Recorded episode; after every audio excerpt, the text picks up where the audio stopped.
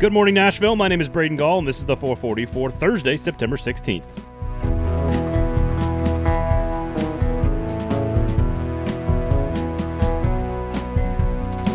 Today on the show, the Titans make some roster moves, including some bad news in the secondary. We will talk with Josh Ward of WNML to get his thoughts on the Tennessee Volunteers through two weeks and what should happen with the quarterback situation. But we begin with the reason we love college football. The 440, it's brought to you by the Kingston Group. The Kingston Group is the only name you need to know if you're thinking about doing major work on your home. They'll give you all the information. They have a trusted process. They've been doing it for over a decade in Nashville. They're award winning, they're locally owned, and they know how to set you up for success when it comes to making decisions about your home. Kingston Group, buildkg.com is the website. So, humor me for a second, guys, here this morning on the show because there's a lot of FCS teams on the schedule in the SEC, and I know Alabama is at Florida, which hopefully is a fantastic game in the second half, but Right now, it feels like thoughts and prayers are with the Gators and whoever they start at quarterback. Alabama minus 14 sounds like the right play. I, I do love that these two are getting together a, in an actual home venue, and I think the swamp is going to be amazing. But what I wanted to mention today on the show is the Auburn Penn State game in Happy Valley. Auburn Penn State to me is the embodiment of all of the things and the reasons why I am a college football fan.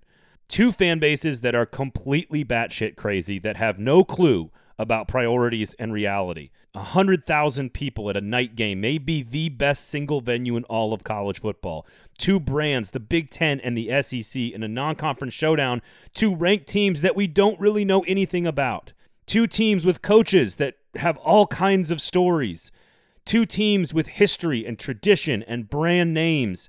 Two quarterbacks who have started tons of games, Bo Nix and Sean Clifford, and we don't even really know how good either one of them actually is. This game, Auburn and Penn State, is the embodiment. It is the reason that I am a college football fan. And I cannot wait to sit down and consume Tigers versus Lions on Saturday night. It is all of the things. And I have absolutely no clue what's going to happen. And it is what makes college football spectacular. The Tennessee Titans placed safety Amani Hooker on IR late on Tuesday evening and one of the more underrated, undercovered stories throughout Titans camp, of course, was the depth at safety. They rotated bodies in and out of the lineup, signing guys off the street and cutting guys and signing guys again and cutting guys again. It was a constant revolving door behind Kevin Byard and Amani Hooker. I am a huge fan of Amani Hooker and thought he was going to have a great season. We will see how long the injury lasts. That being said, Bradley McDougald, a veteran who's been around the NFL for a while but is not extremely talented, took over at the starting spot for Hooker when he got hurt. He is now obviously going to be asked to play a much bigger role. This is a guy who was signed and then cut and then signed to the practice squad and then cut again and then brought back. This is not exactly a star player, but he's going to have to do because the depth at safety is an issue. The starting two looked very, very good all camp long. I felt very comfortable about those two players. But depth at safety was always an issue for this team the entire camp, and the worst possible thing has happened. One of the two starters got hurt in week one. They are now going to have to patch it together alongside Kevin Byard until at which point, if and when, Amani Hooker can return. Additionally, after releasing kicker Michael Badgley, who, of course, missed a field goal and one of his extra points on Sunday against Arizona, the Titans have promoted kicker Randy Bullock from the practice squad to handle their place kicking duties this weekend against Seattle. This is Bullock's ninth season in the NFL, and he's made 83% of his kicks over that span. He was the starter in Cincinnati for the last four years and began his career in Houston back in 2012.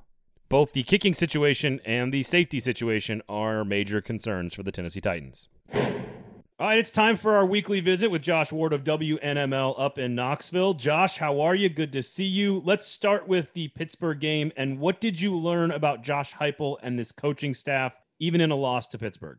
Well, I think we learned that Tennessee players have bought in as they said they would. Tennessee players continued to fight. Coaching staff put Tennessee in a position where they could come back and have a chance to win.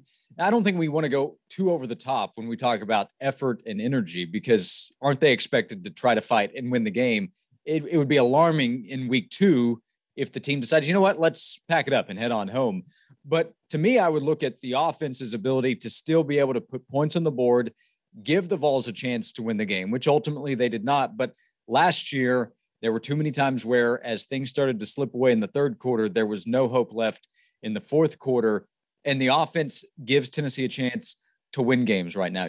You ultimately need to win games because if you don't, by the end of the season, we might wonder about energy and effort and buy in. But right now, the players believe that they can win these games.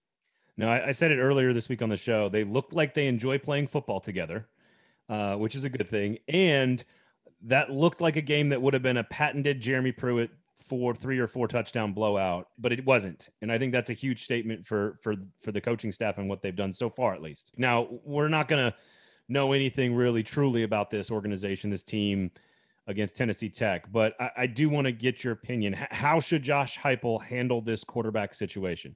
My thought has been Hendon Hooker should be Tennessee's quarterback. That was where I leaned in the offseason at least midway through camp, maybe earlier than that, we started to get a pretty clear indication it was actually going to be Joe Milton. So my thought then was, okay, let's see what he can do.